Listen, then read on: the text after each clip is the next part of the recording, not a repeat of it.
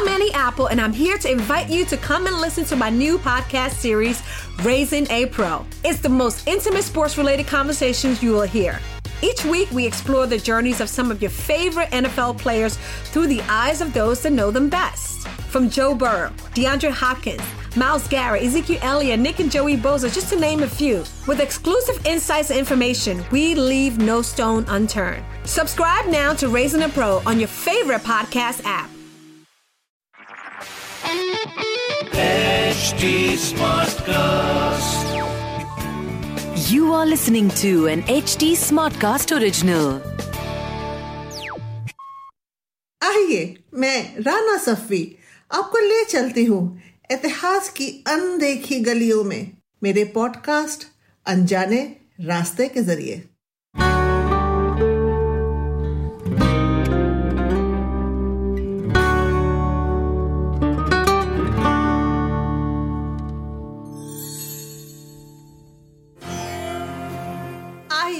आज एक नए सफ़र पे चलते हैं और ये सफ़र बहुत पुराना और बहुत लंबा है। ये शुरू होता है 250 बीसी यानी ईसा पूर्व 250 और ये शुरू होता है बिहार की बराबर पहाड़ियों में जो गया के पास है। यहाँ पर सम्राट अशोका ने आजीविका संप्रदाय के तपस्वियों के लिए कुछ गुफाएँ खुदवाई। ये हिंदुस्तान का पहला रॉक कट आर्किटेक्चर है। रॉक कट आर्किटेक्चर, यानी कि चट्टानों में खोद कर कुछ बनाना। चाहे वो धार्मिक होए, जैसे कि मठ, चैत, विहार, मंदिर, या उसमें मकबरे भी बनते थे पुराने ज़मानों में, और या रिहाइश के लिए। हिंदुस्तान में शुरू में ज़्यादातर बौद्ध धर्म के ही रॉक कट आर्किटेक्चर के नमूने हमको मिलते हैं। सबसे पहला, बराबर पहाड़ियों में जहाँ के ऊपर चार गुफाएँ अशोका ने आजीविका संप्रदाय के तपस्वियों के लिए खुदवाई। क्या आपको पता है कि हिंदुस्तान में 1200 रॉक कट आर्किटेक्चर है? और उसमें से हज़ार जो है वो महाराष्ट्र में है। तो चलिए महाराष्ट्र की तरफ़ रुख करते हैं। पुणे के पास भाजा में 22 गुफाएँ हैं जो बौद्ध धर्म की बनाई गई थी 200 बीसी में। बाद में तो महाराष्ट्र में बहुत सारी बनी जैसे कि Karla caves Bedse caves, Kanheri caves और अजंता केव्स। यहाँ सह्याद्री पहाड़ी की जो श्रृंखला है, उसका बसोल्ट रॉक बहुत ही मुनासिब है रॉक कट आर्किटेक्चर के लिए। शुरू में जब ये कारीगरों ने, शिल्पकारों ने गुफाएँ बनानी शुरू की तो शायद ये वही लोग थे जो लकड़ी का काम करते थे, यानी बढ़ई कारपेंटर और इन्होंने उसी स्टाइल को, उसी आर्किटेक्चर को पत्थर में उतारने की कोशिश की।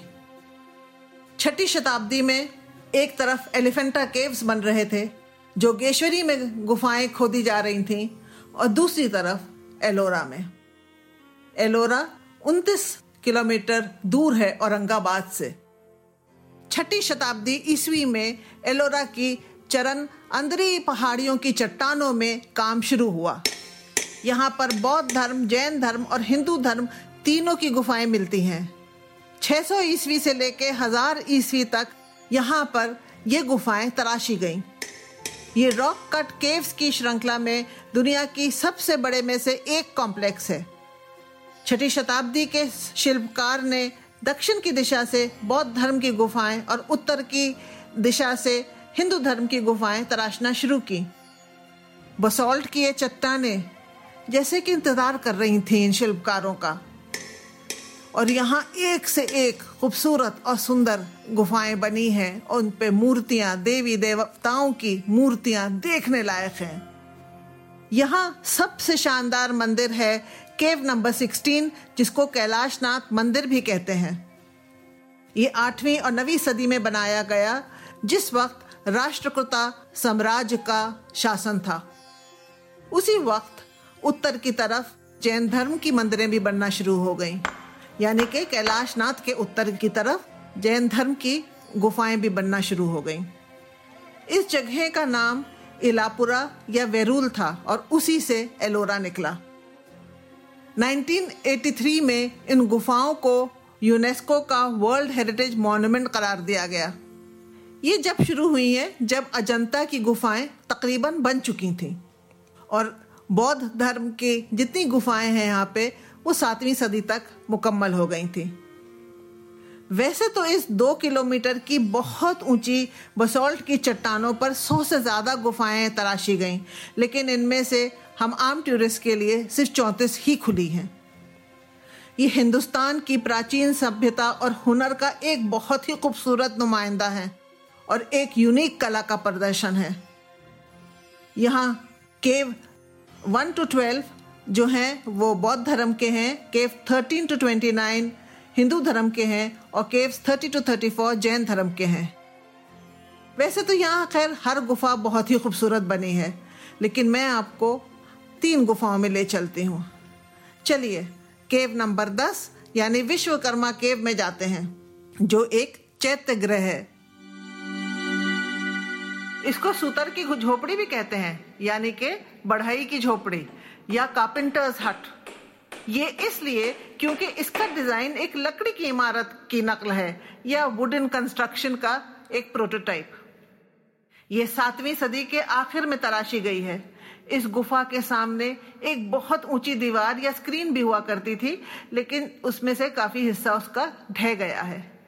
इसमें तीन दरवाजे हैं, और अब नीचे वाले दरवाजे से मैं आपको अंदर ले चलती हूँ। इस चैत्य ग्रह में खंभों का या पिलर्ड वरांडा है। इसकी छत पर पसलियाँ तराशी हैं, ठीक वैसे ही जैसे लकड़ी के कंस्ट्रक्शन में हुआ करती थी। ये चैत्य ग्रह पचासी फीट लंबा, तैतालीस फीट चौड़ा और चौतीस फीट ऊँचा है। यहाँ पर ऑक्टोगोनल पिनर्स की दो कतारें हैं, जो इस चैत्य ग्रह को तीन हिस्सों में बांट देती हैं। एक बीच का हिस्सा और दो बगल के। बीच के हिस्से में वॉल्टेड सीलिंग है, यानी घुमावदार।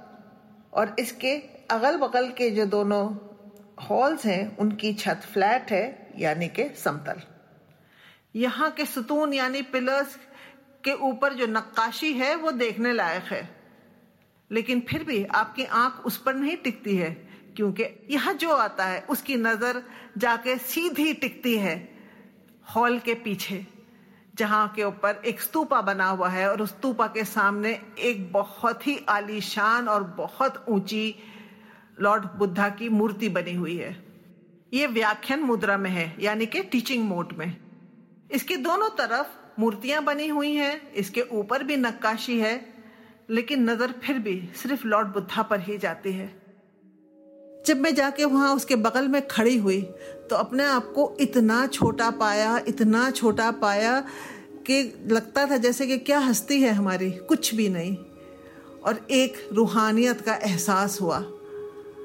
और ये दिमाग में ख्याल आया कि जिन लोगों ने ये तराशा होगा, उन शिल्पकारों का, उन कारीगरों के दिल में कितनी श्रद्धा होगी, कितनी भक्ति होगी कि अंधेरे में, पत्थरों के बीच में उसके पेट में घुस के उन्होंने ये मूर्ति और ये केव तराशा।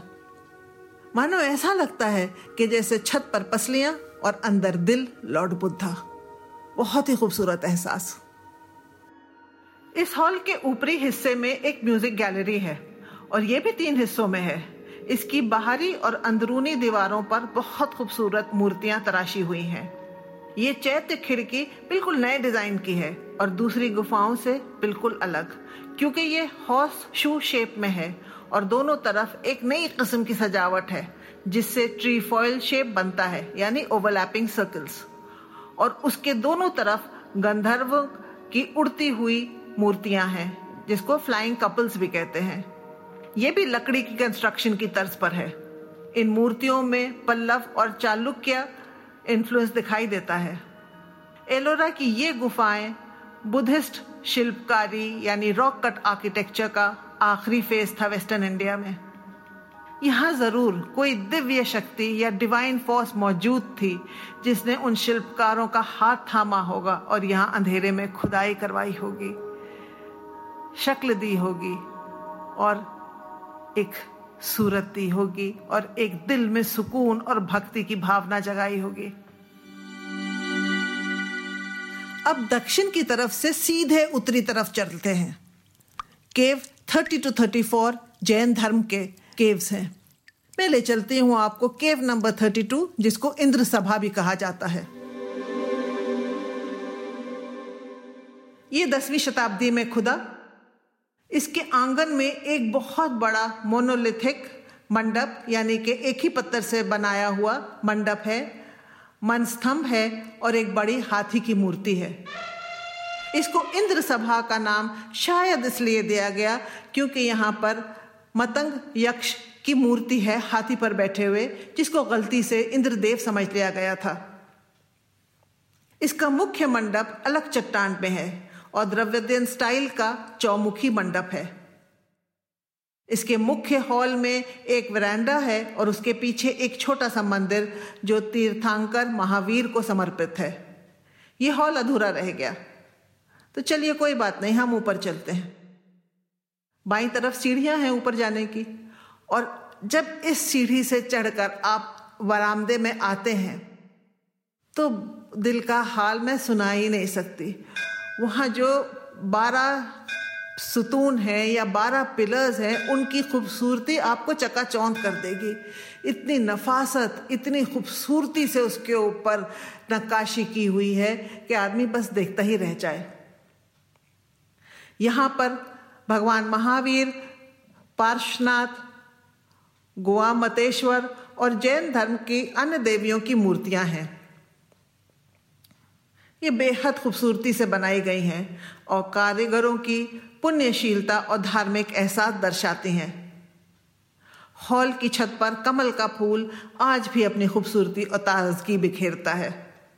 इन गुफाओं में कुछ पेंटिंग के निशान भी मिलते हैं और हमारे पूर्वजों की हुनर, भक्ति के अन्य प्रतीक मिलते हैं। आपको ये एपिसोड पसंद आया हो तो हमें ज़रूर बताइएगा। एट एच टी पर ट्विटर इंस्टाग्राम और फेसबुक के ज़रिए। अगर आपको इस पॉडकास्ट पर इतिहास से जुड़ी कोई और कहानी सुननी हो तो आप मुझ तक पहुँच सकते हैं ट्विटर के ज़रिए at I am Rana Instagram पे एट राना सफ़ी और ऐसे और दिलचस्प पॉडकास्ट सुनने के लिए log on to W W W dot H T smart cast dot com